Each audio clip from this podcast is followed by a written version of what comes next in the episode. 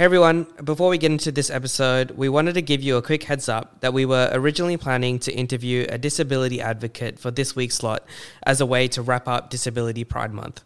We had some scheduling issues, so I've pushed that episode to next week, where we'll be sitting down with Dinesh Palipana, who shares his absolutely incredible story, which he's written about in his recently released book, Stronger. So stay tuned for that one because it's such an empowering, inspiring, and beautiful conversation speaking with him. We also wanted to give you a heads up on the card games which we announced that we'll be releasing. We had some delays with manufacturing, but we're now back on track and should be live in the next couple of weeks. If you want to learn more about this new venture of ours, check out episode 37 where we discussed it and stay in the loop with any updates by following us on Instagram at stuckinbetween underscore podcast.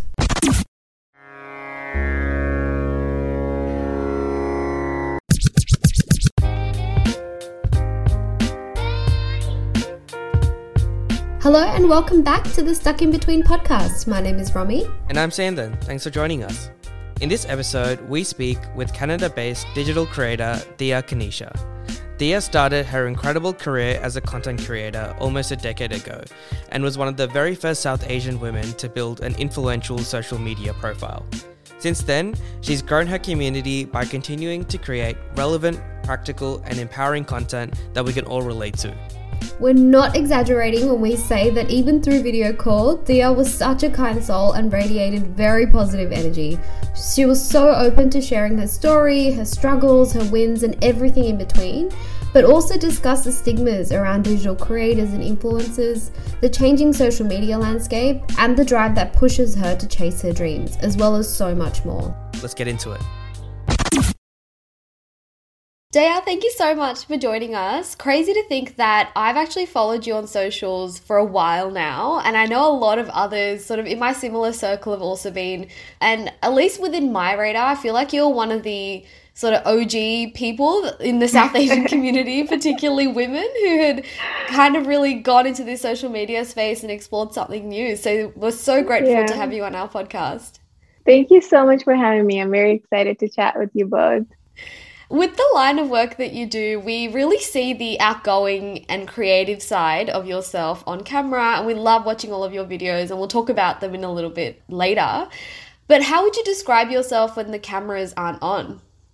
So I think that's one of the assumptions about content creators is they're all outgoing, but I'm actually quite an introvert. Um, yeah. So I think I'm a little bit more reserved in my day to day life.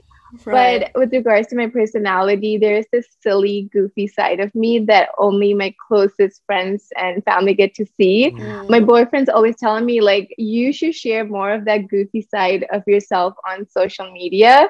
But I think it's really hard to kind of be vulnerable and show right. a 360 version of you because you're putting yourself out there and there's no like safety blanket. Mm. So I mm. think naturally, all of us as content creators, we have a little part of ourselves that we keep to ourselves. Right. You kind of get to see that when I do little funny skits with my boyfriend. I try to show my little like funny side in that way. But even then, it is a little bit rehearsed. Mm-hmm. But yeah, I think when people meet me, they say I'm very similar to what I am online in the sense that I think I can make conversation with pretty much anyone. And I like to think I'm very kind to everyone that I meet. But yeah, there's definitely parts of me that you don't see online that only my closest friends and family see. Mm. Yeah, for sure. It's interesting because I think the general assumption about content creators and influencers online is that they would be more extroverts given the nature of your role. Mm-hmm. Um, how would you say that the version of yourself today is different to the version of yourself growing up as a child? So, as a child, I was very quiet and shy and reserved. And not to get too deep, but I'm sure a lot of South Asians can agree. We don't always grow up in the healthiest home environments, especially when we immigrate to a new country. Our parents are going through so many new hardships and they don't always process it in the healthiest way. So sometimes mm. we don't grow up in the best environment. So as a child, I was more just on survival mode. I grew up with a mom that was a single mom for most of my life. So there was just a lot of mm. hardships I went through. So I was very, very reserved as a child. Um, and it wasn't until my adult years when I really started to come out of my shell that I became my most authentic self, I think, because as a child, I don't think I was able to explore my personality because we kind of just focused on how do we get by, how do we get food on the table. So I'm very different. And I thank social media a lot for the confidence I've gained, mm. even before I started social media. Like when I was in high school, if I used to be so scared to give presentations, like my entire body would shake. And, you know, in university, you're selecting courses. I would mm. go into the course description and say, which classes need me to give presentations to avoid it and if they have a presentation i would be like i'm not taking this like mm. i can't yeah. deal with it um, so now that i've been on social media i think i still get quite nervous yeah. for this but i'm so much more confident now than i was even just a few years ago wow. yeah i did the exact same thing looking at my course guide and looking yeah. at which ones have presentations which have group work yeah um, yeah so i feel so much better knowing i wasn't the only one um, before you started digital creation and your career as an influencer, what were you doing before that? So I still work nine to five. I work in learning and development. It's pretty much oh, what wow. I've done since I graduated. Um, I did accounting in school. I got an accounting job. I hated it. I quit and I came into learning and development. It was the best decision I made. But I will say I am taking steps to transition into full time content creation because I'm somebody that has been taught to stay away from risk because as South Asians, mm. our parents just want to protect us. What they know is if you're a teacher, if you're a lawyer, if you're a doctor, you'll be successful, you'll have money, and you'll be fine. But I think us as children of immigrants, we want to do more. We don't want to be just fine. We want to go the next level. We want to be as yeah. successful as we can be. Yeah. Um, so for me, content creation allows me to do that. I've been really successful in terms of working with brands and getting really amazing opportunities. But I always stopped myself from taking the next step because I'm scared of that risk. Mm. We just mm. grow up in a way where we're sheltered and told to stay within that box that's safe. Um, mm. Um, so I will put it out there in the universe. I am taking steps to make this full time because it's so hard working nine to five and doing yeah. content creation. It's like having two full time jobs. Um, That's crazy. I didn't know that you were working full time yeah, as well. I just assumed I. that because of how much content you're putting out and how busy yeah. your yeah. lifestyle seems to be that this was your full-time gig that's insane mm. yeah and it goes to show that these things can take time as well right to build up the courage to take that risk for yourself like we're often like yeah, yeah just take the risk just quit your job and it's very like I don't know, romanticized in a way, whereas it's not mm. as simple as yeah. that. Like, you do also have to be practical about your life, and maybe it can take some time to get yourself to a point where you're like, okay, maybe it will be less of a risk if I do it now. And I like I can totally resonate yeah. with that type of thinking too. How do you balance your life given that you are doing full-time work as well as content creation because I also had no idea that you do that. I honestly don't know how I do it either. Yeah. I think I am so passionate about what I do. It's not just about styling outfits. There's so much that goes into content creations, just yeah. from creating the concept for the videos, to taking the photographs or editing the video to analyzing the analytics that are presented to you and seeing how can i make my platform grow? How can i be better for my community and serve my community better? So there's so much that goes into the entire content creation aspect of it but i'm so passionate about it like it makes me excited after i work my 9 to 5 i'm excited to get on my computer and edit my videos or respond mm. to my mm. emails and i think that's the mm. only reason i was able to keep it up for as long as i did is because i enjoy it so much and that's why i think it's so important for us to create content that we love we can't just create content because we want to have a platform or mm. you know mm get followers or get PR packages or be invited to events. You really have to love what you're doing in order to sustain it long term without getting burnt out. Yeah, yeah, absolutely. Yeah. What then prompted you to first start posting? So you said you were doing accounting, you didn't like it, you went into learning and development. Mm-hmm. But then from there, how did you end up on social media?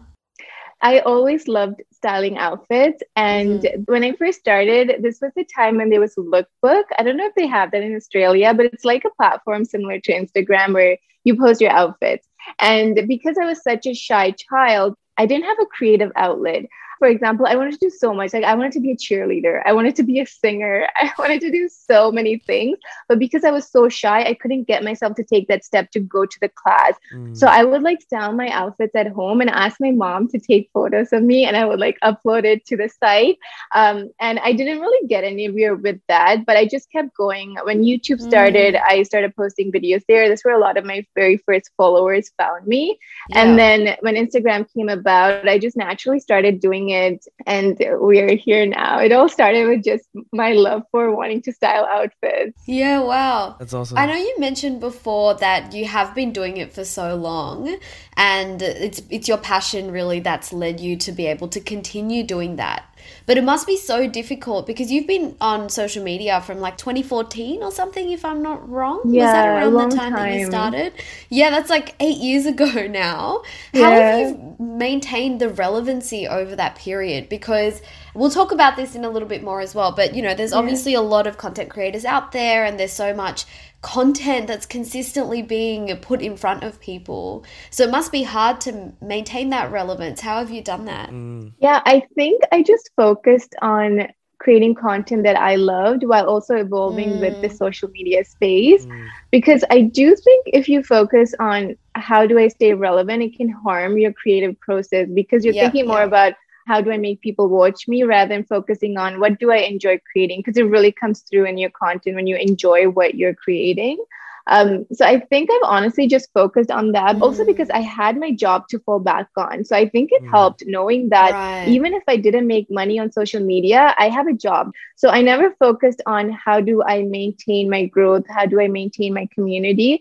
I just focused on let me share what I love let me give my community what they want. If it resonates with them, they'll stick around with me. And if it doesn't, then I'll still keep doing it because yeah. I love doing it. Mm. That also kind of goes into why it's so scary for us to pursue content creation full time. A lot of my friends who are in content creation actually do it part time with the full time job because it's scary to know that if you do it full time and all of a sudden people decide they don't want to follow you, your whole source of income is gone, right? That's mm. the risk mm. you're taking again. But if you don't take that risk, you don't know how big your potential can be yeah. and you don't know what is exactly out there that could make it great mm. yeah now it makes a lot of sense and i think you alluded to a few things that we want to come back to later in the episode as well um, i can imagine being in the space that you are you need to have certain personality traits to succeed in being a digital creator for example i think you'd need to have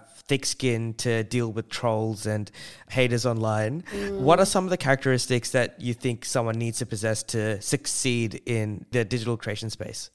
Yeah, I definitely agree with you. I think I have extremely thick skin, even though I'm like very shy. I am not one to get affected by anyone's comments. And I think it's because, like, as a child, I grew up with so much hardships that when someone mm. messages and says, You're so ugly, or whatever it may be, I'm like, that's the simplest of worries. If I'm ugly, that's a very simple worry to have in the world. So I think my mm. childhood really helped prepare me for this. Yeah. So I definitely think that's important. But I also think hard work and consistency, I guess it kind of goes hand in hand because if you're working hard, you'll be consistent. If you're consistent, you're obviously working hard.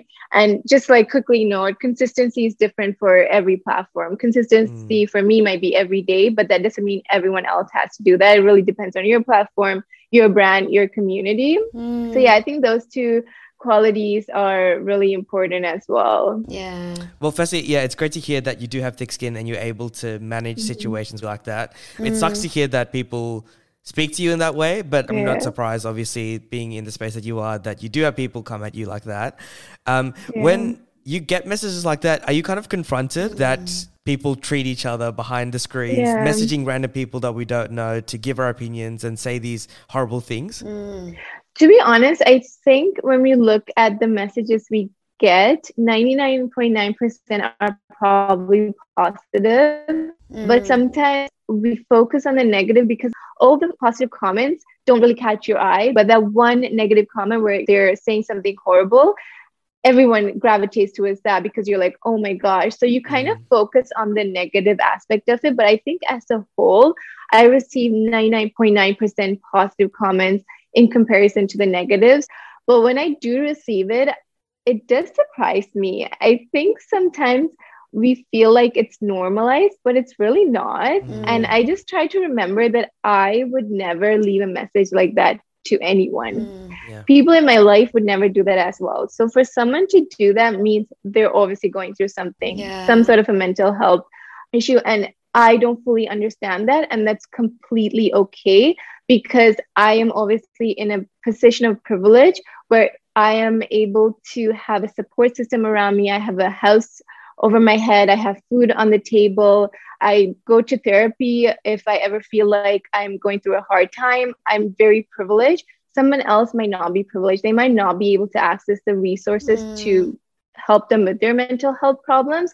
So I try to look at it in that way so that I don't get affected by what they're going through because it's really not our problem. It's yeah. someone else who's struggling and you can't wish them the worst because they're probably already going through the worst. Wow, that's such a healthy attitude. I know, that's such a great approach. Yeah. I've never actually yeah. heard someone talk about it like that before because you hear a lot of the time and it must be so difficult to actually not get affected by these types of comments. Like i'm so glad you don't but you know i listened to like for example emma chamberlain i was listening to her podcast and she was saying like there was one time where she saw this guy put her in like a video compilation of the most um, prettiest girls and thousands of comments were like oh why would you put emma on there she's mm-hmm. so ugly and she went back onto her instagram and wanted to just archive all her photos and she like went through like a breakdown yeah. and she recorded this and put this out on her podcast mm-hmm. and i was listening to this yesterday so it's like probably so easy to go down that rabbit hole mm. although you know that there are probably so many positive comments as well and you know if you know yourself you know that you shouldn't really get affected by this stuff but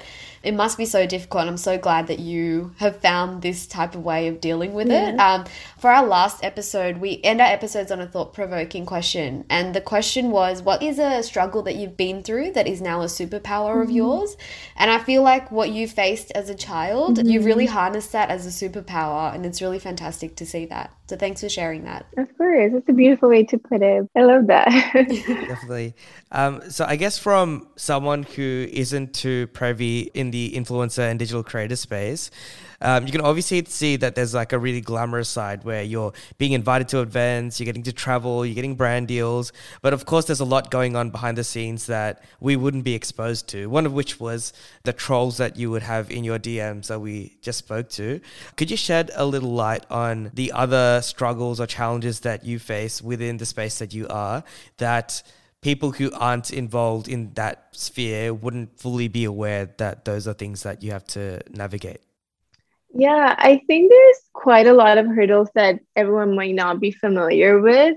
For me specifically, when I started out, I was one of the only South Asian creators on the social media space. Mm. So I was investing a lot of my time and a lot of my money. So just as a fashion creator, you need to be able to buy clothes so you can style outfits. Mm. And you have to invest in the camera equipment, the video equipment. Yeah. But even more importantly than money, there's a lot of time being invested. You're working or you're going to school, and then after mm. you can't just sit and relax and watch Netflix, which everyone needs. Yeah. So I'm constantly responding to emails or editing videos, but it's so important for every single person to have the time to refresh mm. so that their creative process is not harmed in the making or you don't get burnt out. So I was investing a lot of time, a lot of money, and I wasn't getting anything back. I wasn't getting opportunities. I saw my counterparts in the same industry working just as hard as me, but they were getting way more opportunities than me because right. brands weren't as inclusive or diverse when I started out. So yeah. that was a huge struggle for me. Um, it wasn't until recent years when brands started realizing how important representation is that I started getting those opportunities. Yeah. But it wasn't always like that. And even to this day, we know that a lot of brands work with certain creators because they have to meet a certain number of diverse creators they have to work with. So you still, I don't think, have those equal opportunities. So, especially as a South Asian creator, I feel like we have to work twice as hard mm. in order to get the same opportunities, feel seen, be invited to events, and mm. be on the brand's radar.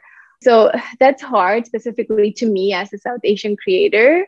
Other yeah. than that, um, I think a huge struggle is as creators, especially ones with full time jobs, we miss out on a lot of moments. Right. So, for example, when I'm on vacation, there are times where I want to ensure I'm taking advantage of the opportunity to create content for my community. So I'm not in the moment. Mm. Do I enjoy it? I love it. I love creating content on vacation. But do I ever look back and think, I wish I had just a few more m- moments to myself, yeah. not focused on the content creation space?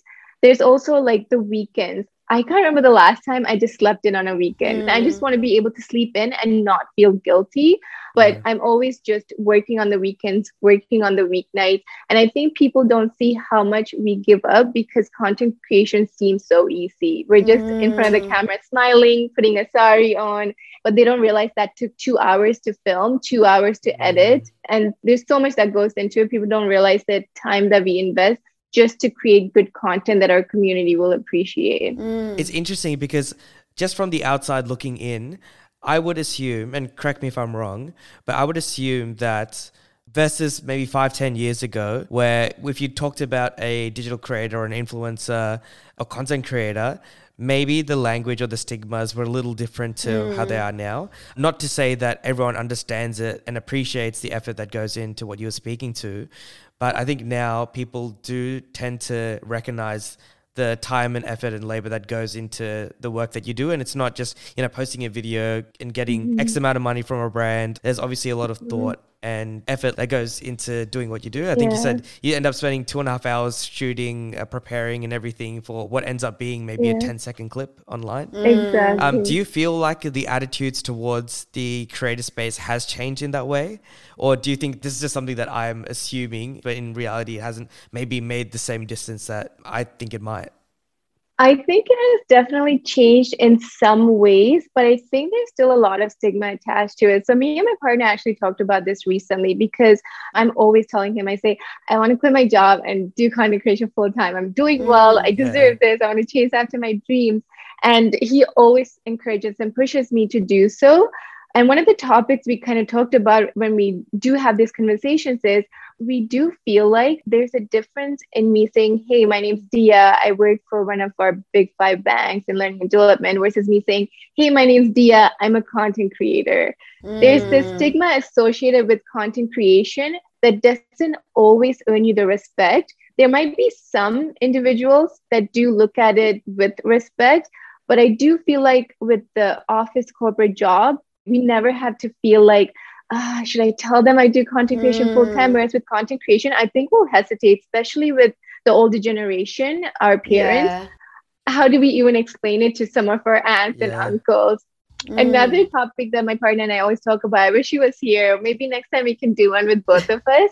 But he was telling me that when we first started out, we weren't always looked at with admiration. So when right. we have like a thousand followers and we're posting videos of ourselves getting dressed, people didn't always come and say, "Wow, that's amazing, Dia! Like that looks really cool. You're doing amazing."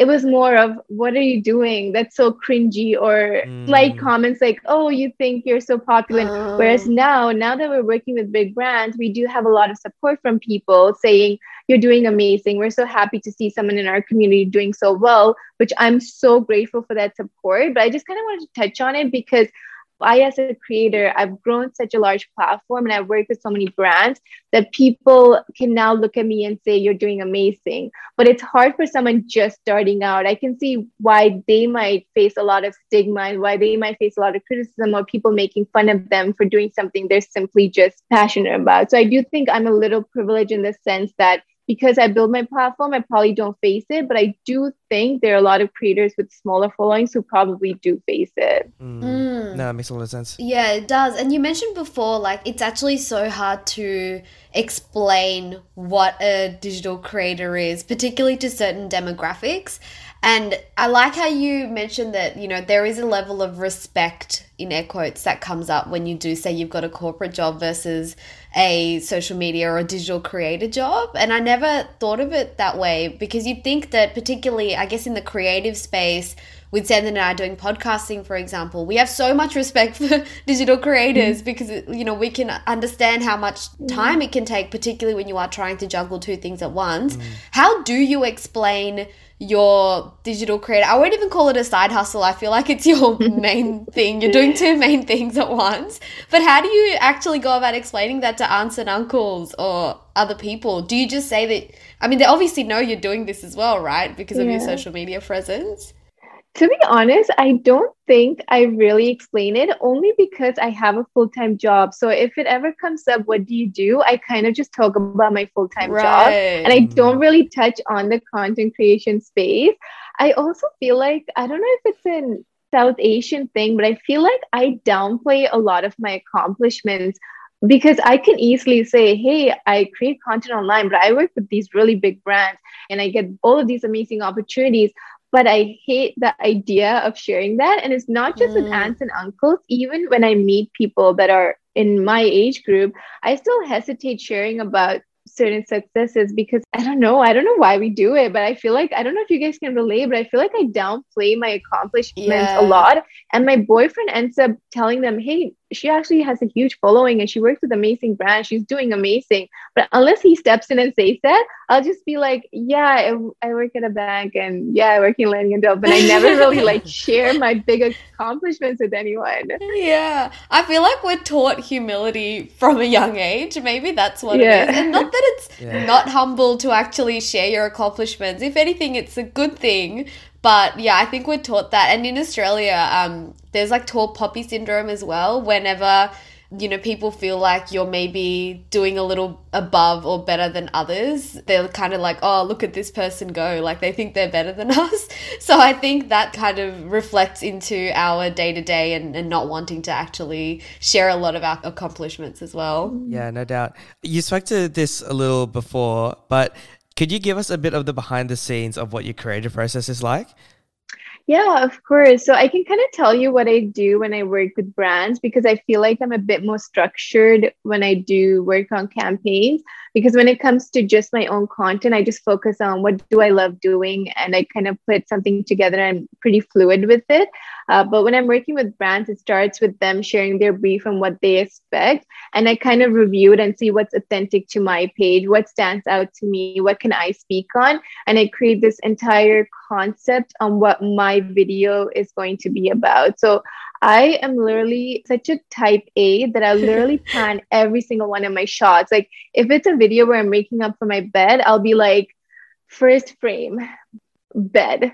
I wake up and put my arms up I yawn, I look at the camera, smile because yeah. on the day of shooting, I want to reduce the amount of stressors as much as yeah. possible. Yeah. So I don't want to wake up, get ready to shoot, and think, okay, what do I do in this shot? Where is the camera position? I just want to have it all planned out. So on the day of shooting, all I'm doing is looking at my script and doing exactly what it says. So once I have the concept, obviously it's shared with the brand. And if they say it's good to go, usually there's a bunch of revisions made. So the brand will say, we don't like this part. Can you change it? So we revise it, send it back. So there's a lot of back and forth with that.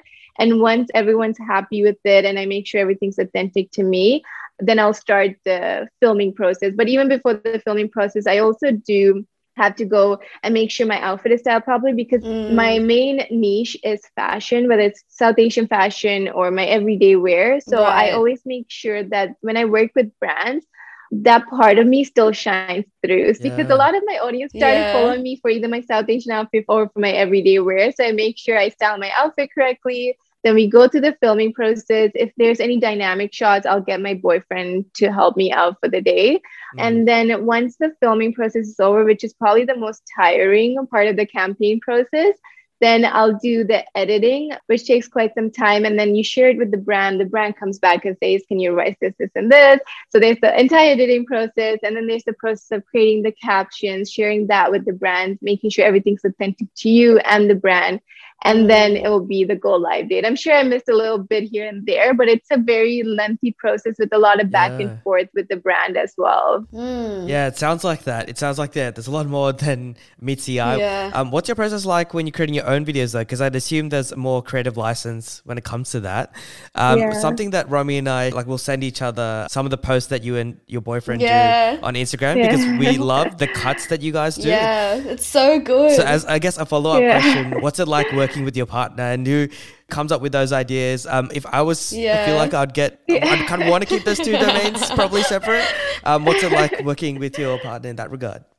So when I'm working on my own content, there is way less stress because I'm not working for a client. This is mm. my space to just be creative and do what I enjoy. I don't have to follow certain guidelines. I don't need to make sure the lighting is perfect because who cares if there's shadows in the shot? Um, so I feel a lot less stressed and a lot less pressured. I love working with brands, but the reality is that they booked you and they have a certain expectations mm. that you have to meet. And um, when I'm doing my own videos, I think I'm a little bit more myself. For example, if I'm filming stories and I mispronounce a word, who cares? It's just my stories. My audience gets to see a side of me. Whereas if I'm doing a story for a brand, I had to make sure everything is said correctly. So, in that mm. sense, I do mm. feel like you can be a little bit more yourself and not so scared to make mistakes when you're creating your own content. Um, working with my partner.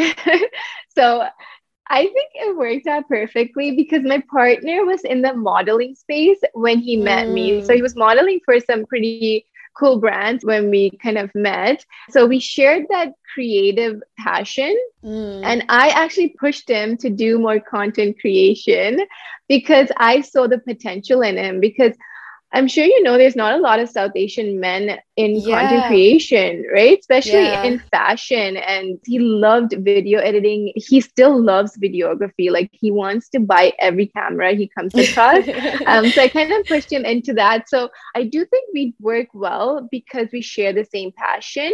But there's mm. definitely times where our personalities clash because I'm like, we have to film at 9 a.m. so that we can go and do other things the rest of the day. And my boyfriend's like sleeping in, being like, uh, can we just push it back to 11? And because I'm a type A, I'll be like, no, we said 9 a.m. so we do clash in that way sometimes. Yeah. But I think for the most part, because we enjoy it so much, it's actually such a huge help that he understands what I do. Because yeah. one, when I'm working on campaigns, I don't have to hire a videographer. He can just help me do it. Mm. So I'm reducing mm. costs for us. And then for example, when we're on vacation and I'm, I want to stop because I want to take a photo here, he never gets annoyed because he knows that I'm doing yeah. it for a job and he understands that aspect of it. Whereas yeah. I can see, for example, if he was in content creation and I wasn't, I would probably get upset if we have to take time away from our vacation to stop and take a photo of yeah, like a yeah. coffee shop. Yeah, yeah, yeah, that makes Seems sense. like both of you are the best cheerleaders for one another. Love it. I know, it's yeah. so lovely. And I'm sure you bring different parts of your strengths or your interests into those shoots as well, right? Like mm. him previously being a model, like is he like, oh, you should do this pose, you should do that, like while you're doing the shoots, and then you're encouraging him to do, you know, more content creation overall. Does it work that way sometimes? You know what? I'm the one who usually shouts out instructions to be really? like, put your hand in your pocket, do this. But he does bring a lot of strength. So, for example, he is a huge extrovert. He can get along with anyone. Right. That's why, like, I would love to do a future episode with both of us because I think we would all really vibe. He plays off everyone's energy really well. So, when right. we're working on campaigns, he really connects well with the brand that we're working with. Right. It's something I yeah. actually learned from him to network better. Mm. And he's also very good at just going with the flow. So let's say, for right. example, we're out shooting and we get told that the park is closing at four. And I'm like, oh my God, we have to shoot for the campaign. Now we don't have a location. He's very good at being like, that's okay. We'll figure it out. We'll find an- mm. another location. Whereas yeah. I act like it's the end of the world as the plans change. So we have different strengths that we kind of play off each other. Nice. That, that. That's awesome. Yeah, I love it. um, so you mentioned this before as well, but you're probably one of the first South Asian women to really come up in the content creator space all those years ago. And we've spoken about how it's, I suppose, like an unconventional career path. Did you receive any type of backlash because you decided to do this career path? I mean, I know you kept your full time job, so mm. I, I, don't know if how much backlash you received in terms of like, oh, you left a job and you're taking this risk, but just in terms of doing this type of career where you're so prevalent online, did that bring upon backlash for you? So I don't think my choice to do content creation ever brought backlash. Like I don't think okay. anyone ever said to me, "Why are you putting yourself out there?" Right. Uh, my family has always been very supportive, mm-hmm. but I do receive backlash for other things. Um, for example, my choice of clothing or certain things I do in my videos. I definitely have my share of backlash. Mm. I have had people make comments online, so not in my daily life, so it doesn't affect me. I think think if someone close to me said this to me in person, it would upset me. But because it's online, it doesn't. So I have mm. comments such as, like go get a job for example and i'm because i have a job i can be like i do have a job but the thing is i shouldn't have to feel like i have to say that because someone yeah. who does this full time is not any less because mm. they choose to pursue this path so and going back to why it's so hard to pursue content full time because those are other things I would have to deal with where someone says, What do you do all day? Just dance around and make videos, go get a job. I would have to find ways to be able to share my thoughts in a way that well, most likely I wouldn't respond to those trolls, but it is something I do have to keep in mind is I can't fall back and say I do have a job anymore. I have to be able to defend mm. what I mm. do and be proud of mm. what I mm. do. Um, so yeah, I definitely have had trolls say make comments like that, but I've never had to deal with it in my personal life with people that are close right. to me. I've never been put down for it. Mm. Yeah, no, that's great to hear. I guess because you are paving a new way, you are going to get people questioning things, whether they be justified or not. Mm. I guess it's not surprising that you are facing those kind of mm. questions and concerns from people who probably shouldn't be sharing and just minding their own business.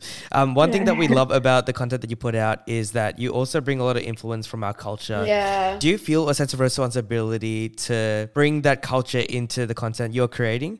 Or is it something that you're proud of and just came naturally to you to be posting about yeah, I think it just came naturally to me because when I first started posting it, I didn't even realize that it was going to be such a big deal. I used to just post my everyday outfits, and because I go to weddings, one day I just decided to post my sari looks, and I received so much love. And I was like, oh, people like it. And mm. I started mm. posting more of it. But then it wasn't just love. I got messages saying, for example, oh my gosh, it's so nice to see someone that looks like me wearing their sari so proudly because I get made fun of this.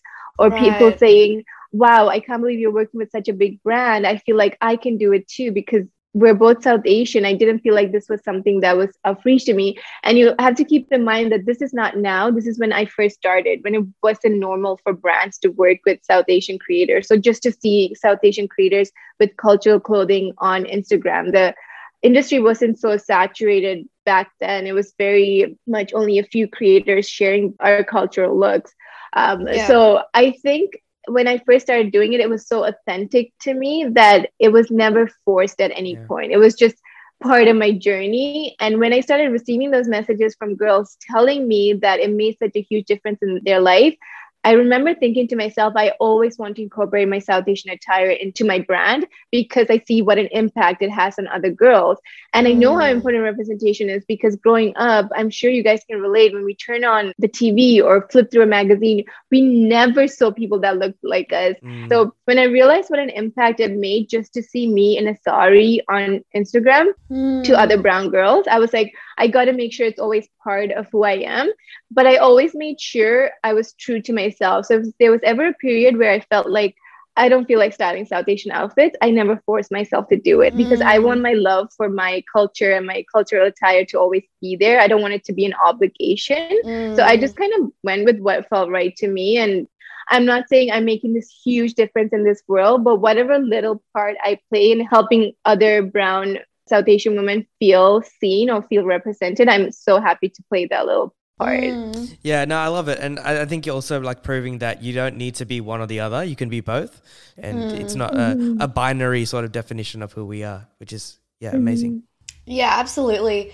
Um, with all this, I guess the fact that you do incorporate your culture into your looks and the fact that you are, you know, proudly a Tamil woman, do you feel like you have a sense of responsibility to act in a particular way or be a certain way because of your background? Like you're talking about how sometimes you get backlash for the clothes you wear, which is like classic. Mm-hmm. You know, yeah. we've all all women have pretty much faced yeah. that probably. But do you feel that sense of responsibility, or like you mentioned, you're true to yourself? So have you been able to find a balance somewhere in between? I think I've definitely found a balance. Mm. I know mm. a lot of my South Asian friends, they share with me that their parents didn't let them wear certain clothes. So they kind of had to like mm. cover themselves up, go out and like take off their sweater when they're in the club or at a party. But I never had to do that because my mom never ever told me what to wear. She just mm. knew that I would know how to dress for the occasion. So I'm not going to be wearing like a mini skirt at a religious function. But if I want to wear mm. that out with my friends, she never ever shamed me for it. I actually mm. remember one moment that always stands out to me is one time I was wearing this skirt that was like about my knees, and someone in the community made a comment about it. And my mom said, That's totally okay. When I was studying in India, I loved wearing skirts up to my knees, which is so funny because back then it was such a big deal. Um, yeah. But she was saying, I wore what I wanted to do when I was studying in India, and there was nothing wrong with it. So this is their generation. They want to wear a miniskirt. She can do what she wants. She's not doing anything wrong. That memory always stood out to me because I remember thinking to myself, that's right. I'm not doing anything wrong. This is my mm. body. And if I want to wear a mini skirt and I'm not harming anyone, that's totally okay. So I kind of kept that yeah. with me as I grew mm-hmm. older. And I always had a very positive view on my body and how I dressed. As long as I'm not harming anyone, it's totally okay. So when I came on social media, my style has always been quite modest when I was growing up. So I never really showed any cleavage or wore anything too revealing. So I never had that issue. But as I grew older, I grew older on social media. People saw me grow older mm. and they saw me wear things that were a little bit more revealing.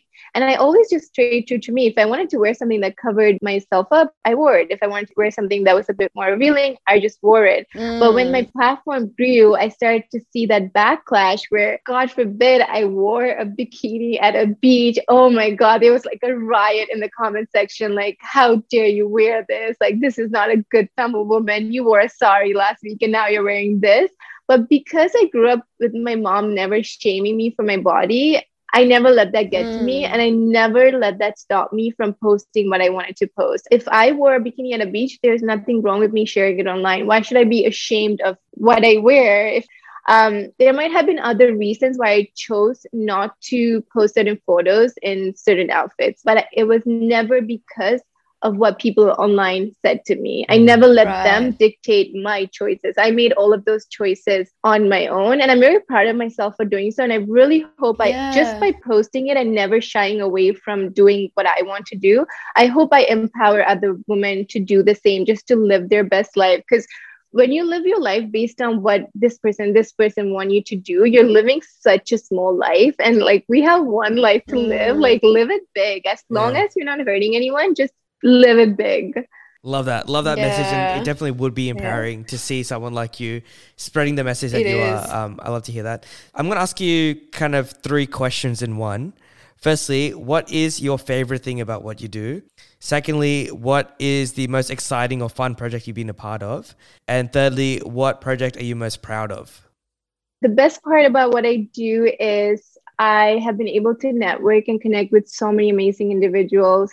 Um, so it's all of the beautiful connections I was able to make. Also, my boyfriend, we kind of found each other through social media. So I wouldn't have met him if it wasn't for mm. social media.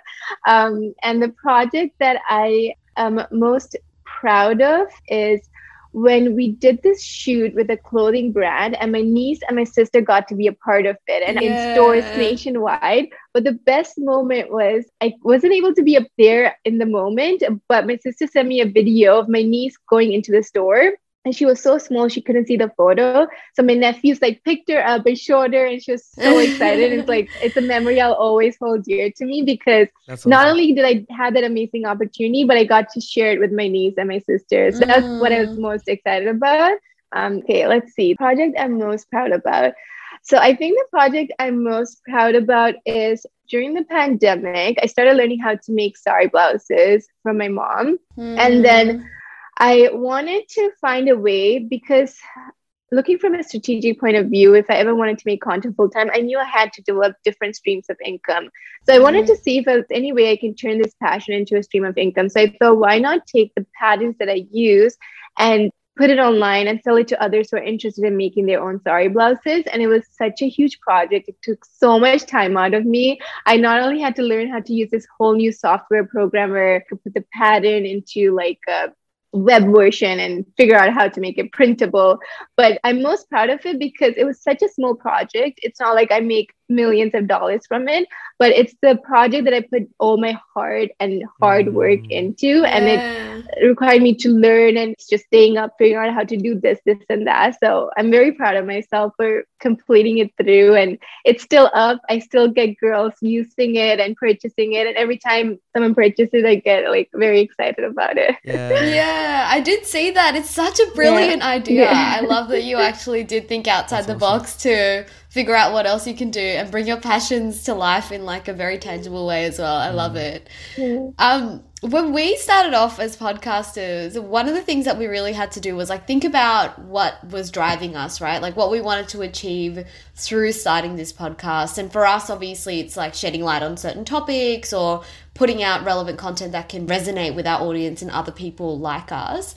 As a digital creator, what messages do you want to stand for and convey throughout your platform? Like, what's been sort of the goal for you in all of this, and when you think about it, even from a long term perspective?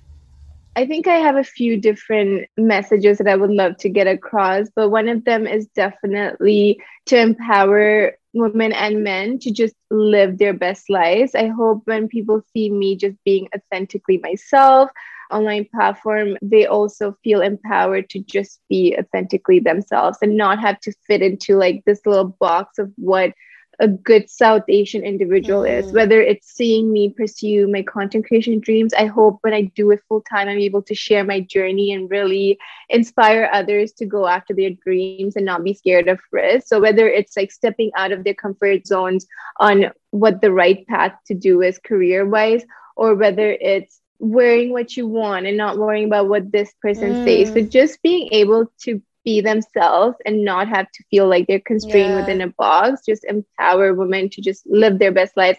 And men, I don't want to leave the men out. just, just any anyone in my community, I just want them to feel empowered to just be themselves and live their best lives. And I think if I can even make one South Asian woman or man feel represented and seen through my content, whether it's seeing me work mm. with a mm. brand or seeing me get this cool opportunity and they feel like they can also reach their potential by seeing me do that then I'll feel happy. It doesn't matter if I impact like one person or if I impact a hundred people. As long as I impact someone, I feel happy with the platform I've created. Yeah. Yeah. And I think you're already achieving a lot of that. So, Absolutely. Um, you've got a lot to definitely be proud of.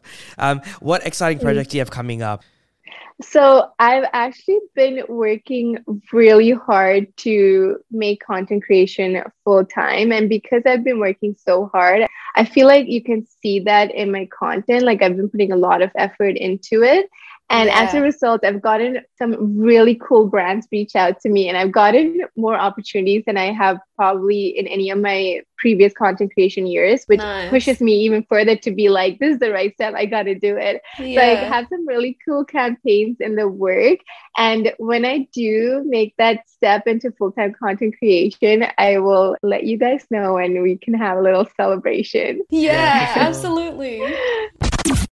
We end each episode with a thought provoking question, and usually we let our previous guests leave one for our next guest. But Sandhya and I are actually releasing a card game, um, or two card games okay. as part of our podcast, Ooh. both South Asian themed, of course. So one's a drinking game, the other one's a conversations game. So we thought to actually ask you one of the questions from our conversations game because that's more of a deeper, thought provoking card game. Um, so That's so exciting! Congratulations! It's such a fun. Thank part. you. It's not out yet, yeah. but um, almost there. oh, that's so cool! I'm actually so happy for you guys because I think that's such a cool concept because I'm someone who loves board games. I know this is not a board game, but I love the idea of having something that sparks conversation with your yeah. guests. So I love that idea. Oh my god, I'm so excited for you guys. Congratulations. Thank you. Thank you so much. Me and my partner, like it's something that we are both gonna love. I just know it. Oh. awesome. Um, so, our question for you from our conversations game is How do you want to be remembered? Oh, that's such a deep question. it's a great question. I think I want to be remembered as someone that was very loving and kind to those around me. Like, I think when we're like on our deathbed, it doesn't really matter the accomplishments you made. You know, I feel like we're just going to remember those moments. Like, how did we make the people around us feel. Mm. Um, so I just yeah. hope people remember me as like someone who's very loving and kind to them. Um, I feel like that's the best way to be remembered.